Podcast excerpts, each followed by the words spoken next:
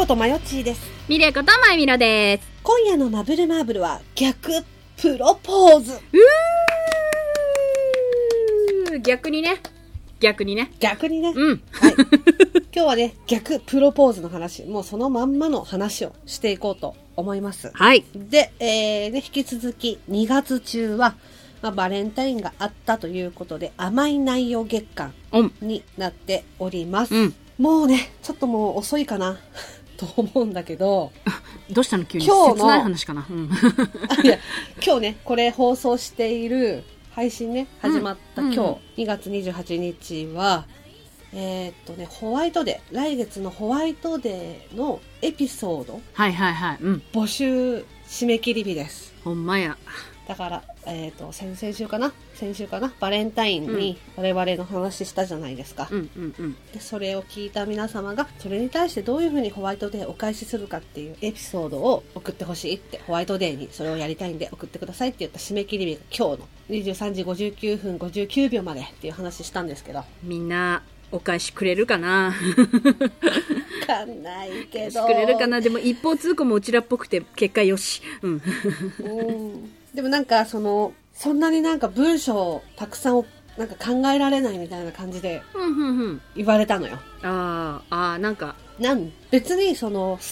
性がなくても、そうそうなんかあれだね、謎のプレッシャーみたいなの変になんか感じないでもちろん欲しいだけど、そうだからうん、自分だったらホワイトデーにこれを返しますっていう、うんうん、そうそれだけでものだけでも全然、うんいい勝手にこっちで、そうそれで勝手に走り出すからこの2人大丈夫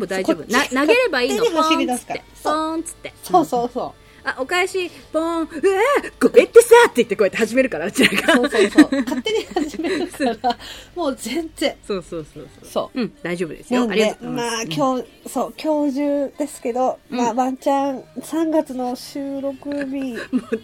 でにこの時点でドナさん1個も来てないんだって今まで想定して喋ってなんか不安なのよ。そうね、まだもしかしたら1個も来てないんじゃないかしらという不安があるんで。いや大丈夫、それはほらさ決まってるじゃん、うん、何事もなかったように過ぎ去るからうちら、もしも万が一ってかそういう事態になったとしたら、もう本当心の病ですかってくらいなんか何もなかったようにファーっつって言ってこうやってさ、なんとかなかったらねっつって言ってこうやって言ってそうだねだからそうなったらホワイトデーはなんか白い食べ物を何個思いつくかっていうゲームでしょまあそんな感じなんでね、よかったら送ってもらえたらなと思います。はい。ということで今回のマブルマーブルも一緒に楽しめることを願ってる。本編もよろしくお願いします。ピンポンパンポーン。マブルマーブルは大人すぎる大人女子2人の番組。中身は中2の2人が偏愛をごちゃ混ぜに放送しています。ってことでですね、うん、今日は逆プロポーズの話をしていきたいと思うんですけれども、その前に、うん、まえみろちゃんよろしくお願いします。アイルランドでは4年に一度のウルード氏だけ女性から男性へ逆プロポーズできる日がありました、しかしその申し出を男性は断ってはいけないという法律まで定められていました。このような習慣は5世紀頃のアイルランドで初めて女子修道院を開いた聖女ブリジットという女性が聖パトリックという男性アイルランドにキリスト教を広めた人物に求婚したのが2月29日だったという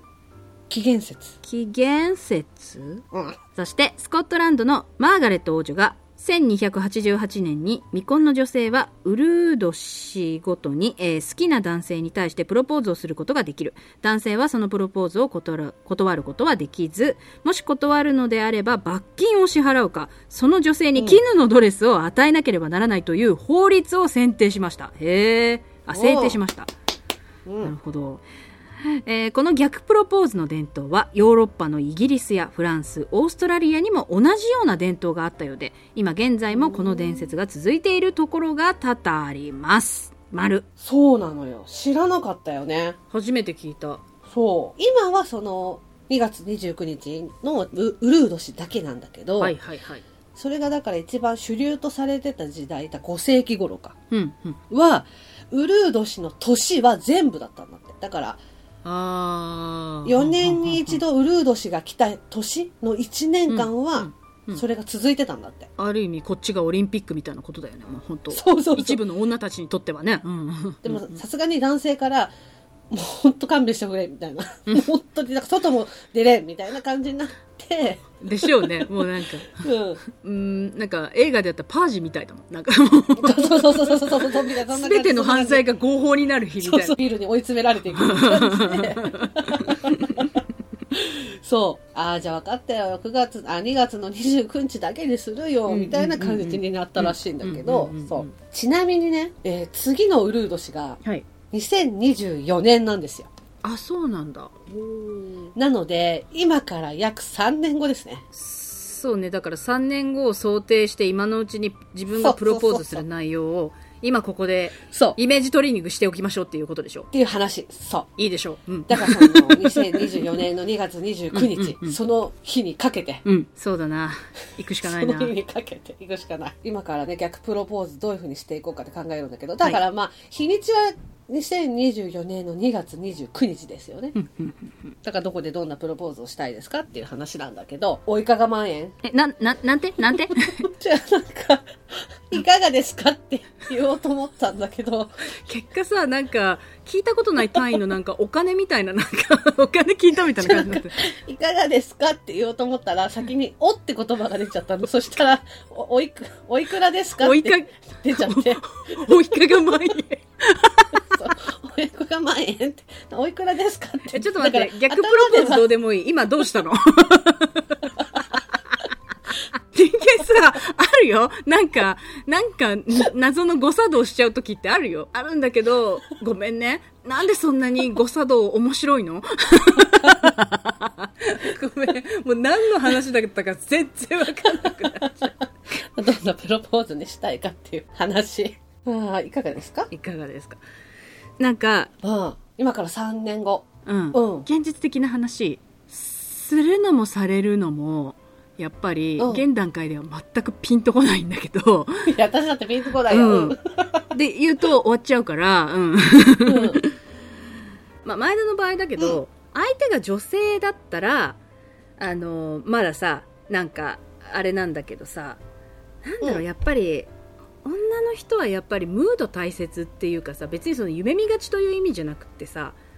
なんか、ああ分かる分かる、でも分かるよ、うん、あまりにもここでその大事なやつを言うのってなった時に、自分ってこの先大切にされるのかなって、やっぱりさ推し測るじゃない、女の人って。大丈夫かなっていう、うん、嬉しいけどそれ大丈夫ってやっぱり、うん、ね、やっぱそこははっきり言って、やっぱり現実的に考える人多いから、女の人がね、うんうんうんうん、と思うんだけど、男の人だと、あ、でも、あ、今迷ってきた、なんか話しながら、なんかだからあんまりそのムード考えずにさらっとした感じが男の人に逆プロポーズする分にはいいのかなって思ったけど、おう言うて男の人の方が夢見がちってこうやって思ってまあロマンチストだよね。あ、そうそう、思ってきたから、うんうんうん、あ、逆に大切かって今ちょっと思ってきちゃったんだけど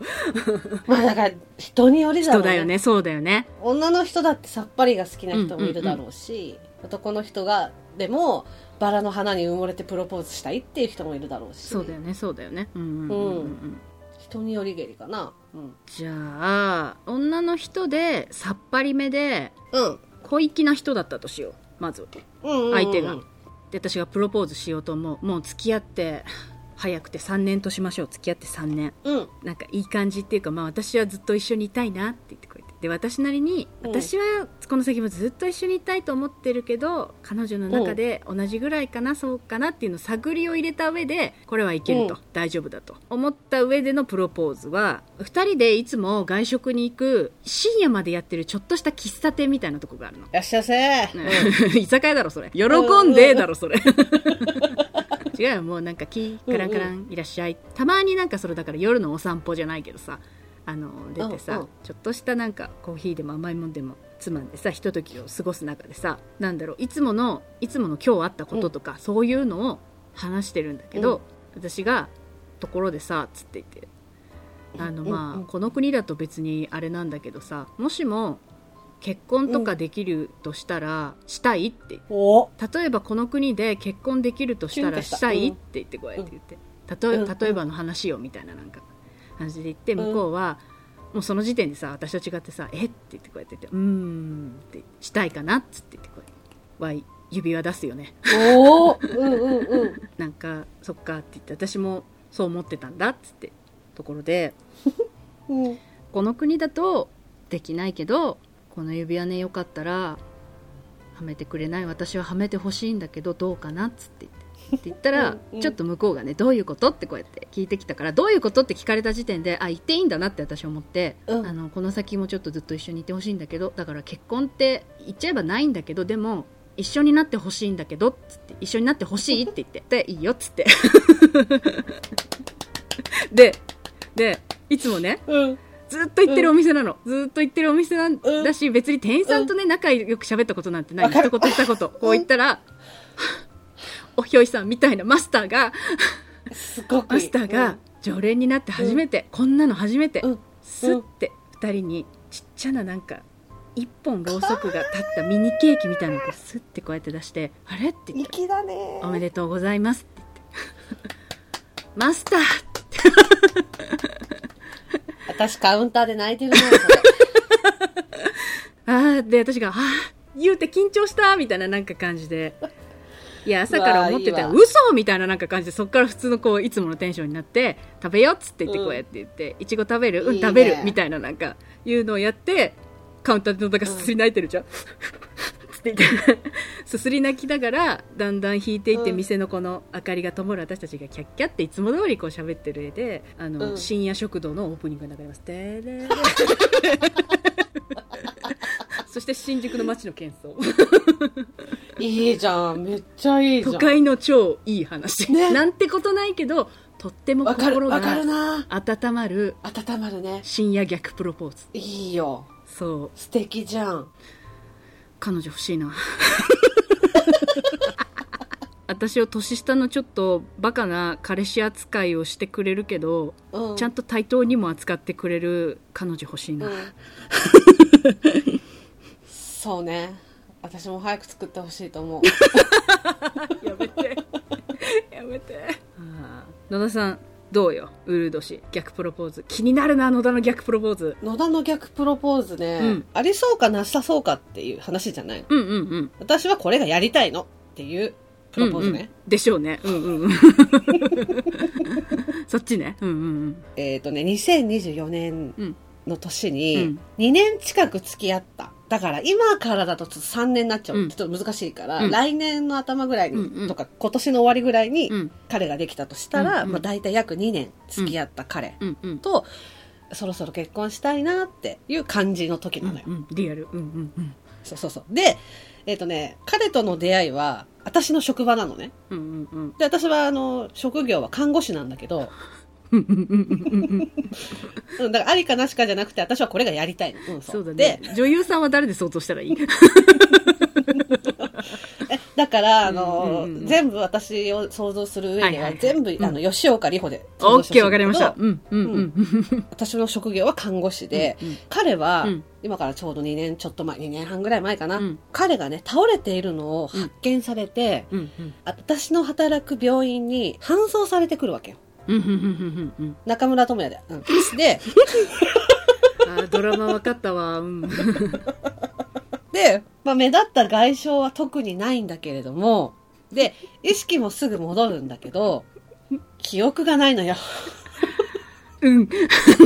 記憶がないの、うん、私はねその彼の担当になるわけ、はいはいはいはい、うん、彼はねその倒れていたのがうちの病院ね大きめの病院なんだけど、うんうん、その目と鼻の先にねちょっと丘があるわけよ、はいはいはい、うん、マンションとかがあるような丘があってその丘から足を滑らせて落ちたっぽいのね、あらでその丘にはねすごいその町でも有名なねその大きな伊吹の木があるのよ、はあうんうんうん、そこから彼は丘の伊吹という名前を付けられるのねそうね仮にね、うんうんうん、記憶ないからね岡野さんって言って、うんうん、岡野伊吹さんという名前を付けられ、うん、で私は彼の担当になるわけじゃない、うん、まあほら記憶もないし、まあ、やっぱ不安じゃない彼もそうね、うん、そりゃそうさ、うん、で頼れる人もいないしっていう状況なわけじゃん、うん、でまあそうなったらやっぱりいつの間にか距離が近づいていくじゃない私たちってうん、そうだね。で、そうで私と伊吹が付き合うっていうのは自然の流れであってで2年目大体2年目ぐらいのだから2024年の2月1日私の誕生日だね。あ、本当だ。まあ、それが大体2年記念日なんだけど、うんうんうん、ついに私は伊吹からプロポーズされるわけよ。おめでとう、うん、よかったじゃない。記憶がないからもちろん新しい名前になってまだ2年だし、うん、仕事もね働き始めてまだ2年なわけよ、うんうんうん、だからいろいろ不安はあるもののそれでも私といたいということを言ってくれたわけ。結婚しようって言ってくれたわけよ。プロポーズしてくれたの、うん、もう私は幸せの絶頂、うん、本当に、うん、かわいいよ、うんうん、かわいいよありがとう、うんうん、で私はそのいぶきに私たちを出会わせてくれた丘の上のいぶきの木に会いに行こうよみたいな感じで言うわけよ。何かが起こりそう何かが起こりそう。いぶきの木に私たちの結婚報告しに行こうって言って行くの、ね、幸せの絶頂風浮かれてるそうで到着するとねそこには、まあ、女の人が一人いてその女の人がね敬語駆け寄ってくるのついに彼の身元が判明するわけあなた話しなきゃ声震えてるじゃない大丈夫塚田敬吾さん32歳、兵庫県在住。そして彼に話しかけてきたのは彼の奥さんなのよ。ジーザスクラシス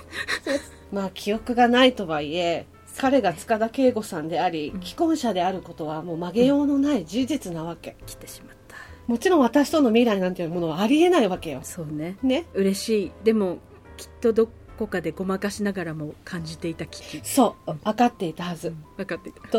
りいや大丈夫、私が歌うからはいでまあもちろん奥さんはね兵庫県から伊吹のマンションに通い始めるわけ、うんうんうん、兵庫県に帰る手続きとかをいろいろなことを済ませるわけ。もちろん彼は仕事もあったしあっちでね、そう、うん、まあプロポーズの一件以来、まあ、私はまともに会えない怒涛の日々が続くわけ伊吹と。なんだかある意味こうねいいというかさ、やっぱ忙しさでこうほらやっぱりさちょっと紛れるじゃないけどさ。ついに彼は3月1日に兵庫県に帰ることに決まったわけ1ヶ月後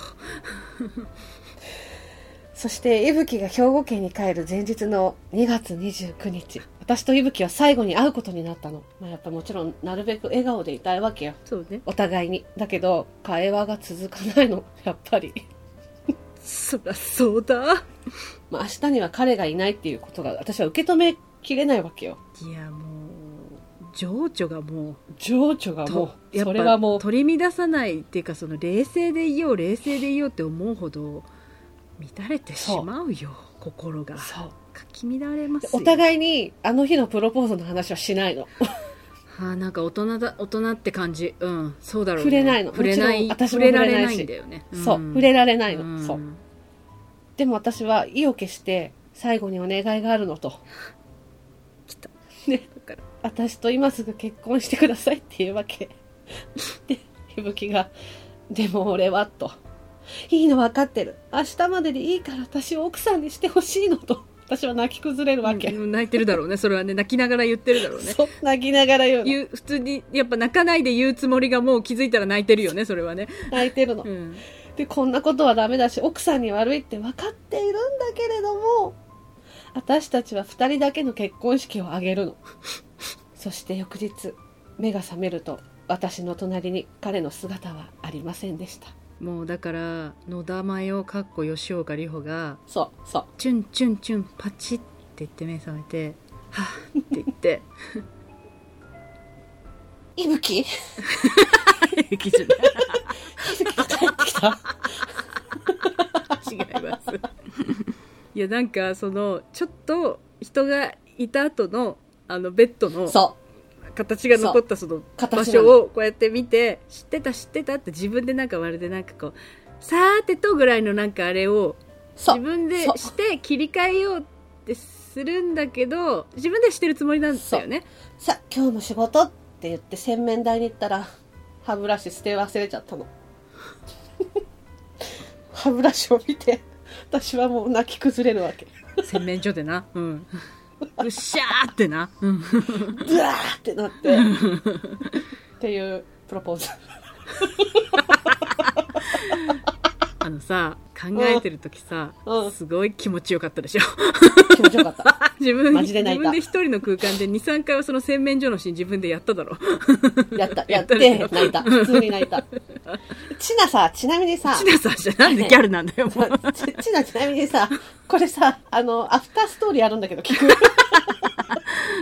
聞こうかな、面白いから、うん、うん、あれから1年後、うん、私は丘の上で一人でいるわけ、うんうん、いぶきの木の前でね、うんうんうん、そうすると、うん、話しかけられるわけ、急にほい後ろから、うんうん、振り返るといぶき、うん、塚田さんが立ってるわけやばい、話しながらもう役に入りやった、うん、そう入っ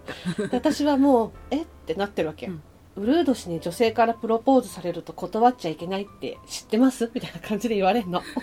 今日のラジオのテーマの付箋回収をしよったそうで、うん、私はね、何言ってんのみたいな顔で聞いてるわけ、うん、どういう、うん、何を意図しているのかがわからないよみたいな顔で聞いてるわけ、何、うん、なのみたいなね、うんうんうん、私の1年を知らないくせにみたいなちょっと怒りもあるわけ。そうだね、うん、会いたかったけど会いたくない人じゃん、やっぱりそりゃそうだ、うん、そしたら、まあ、離婚したんだって言われるわけ。私はその離婚したんだって言葉にどう反応していいかがわからないけど、うんうん、私が原因で離婚してしまったのって、いやなんか、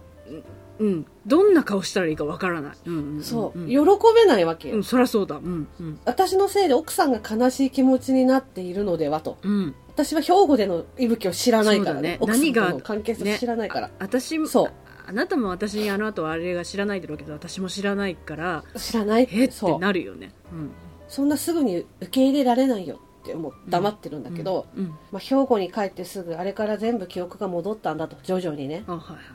本当は俺と奥さんもう終わってたんだよと奥さんが不倫してるのを知って自分から離婚したいって言ってたけど、奥さんは了承してくれなかったと。でそんな時に東京に出張に来て、ここから落ちて記憶をなくしちゃったんだという話をされるの。いろいろショックだったんだね打ちどころが悪かっただけでなく、それも重なり、そう、重なりショックだったわけ、いぶきそうで、でもだからといっていろいろ考えたと、迎えに来てもいいものかと、自分は息吹であって息吹じゃないわけよそりゃそうだ。でここで私言われたいセリフが、よかったら僕とお付き合いしてくれませんか、フィンよくできた話だよ涙で何にも見えないよってやりたい。なんだろうまたあなたあれね、さすがあなただったら物書きね、やっぱりしっかりお話を一本また作りやがっていやー泣いたね。だからやっぱり最初の3月1日の朝で終わらせようと思ったんだけど、なんかあまりにも死ねたみたいな感じの終わりでがちょっと悲しすぎて。そうだね。でこれは多分うん、ノベルゲームだったら、これだからファンディスクの内容だよねそうそうそうそうそう、ファンディスクで救われたーっつって言ってくれてって最高だったーっつってこうで、うわーみたいな、レビューがすごいことになるだろうね。涙が止まらないっつって言ってこうやってて、だからまあ、うん、玉褒めであって玉褒めじゃないの、タカだでもタカだけど玉褒めなの呼んでる、彼が呼んでる、行かなきゃってる玉を集めるあれだよね玉を集める話記憶の玉を集める話、うんうんうんああ笑った、あ面白い、笑ったっていうか、私はこういう乙女芸やりたいいやだって久々に書きながら泣いたもん、かわいそう私と思って、こいつやったなと思ってまたやったなこいつと思ってやったこいつ筆が乗って乗ってこいつ筆が乗ったということはやったなと思ってそう、あ楽しかった。そう皆さんもよかったらやってみてね、逆プロポーズ妄想、うんうん、で実際してみてもねいいからねそうそれでは今回のまぶまぶはこの辺でおしまい。ありがとうございました。ありがとうございました。次回のまぶまぶは来週はねリスナーさんのお名前、うんうん、やっと決まりましたね、うん、いやー大変だったよ本当にマジで大変だったよすごい大変だったとんでもない死闘だったよ、うん、いやもう霊力はゼロだから生命エネルギーを燃やしたの燃やした本当に燃やしたのよ私は本当右手を使い物にならなくなった黒竜派打ったんだからジャガンを使った黒竜派打ったんじゃん楽しんでいただけたらいいなと思います。よかったら聞いてください。はい、お楽しみに。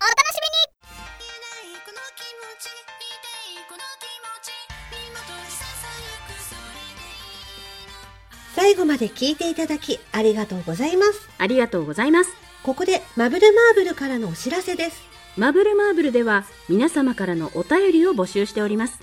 メールアドレスはmbmb_info@yahoo.co.jp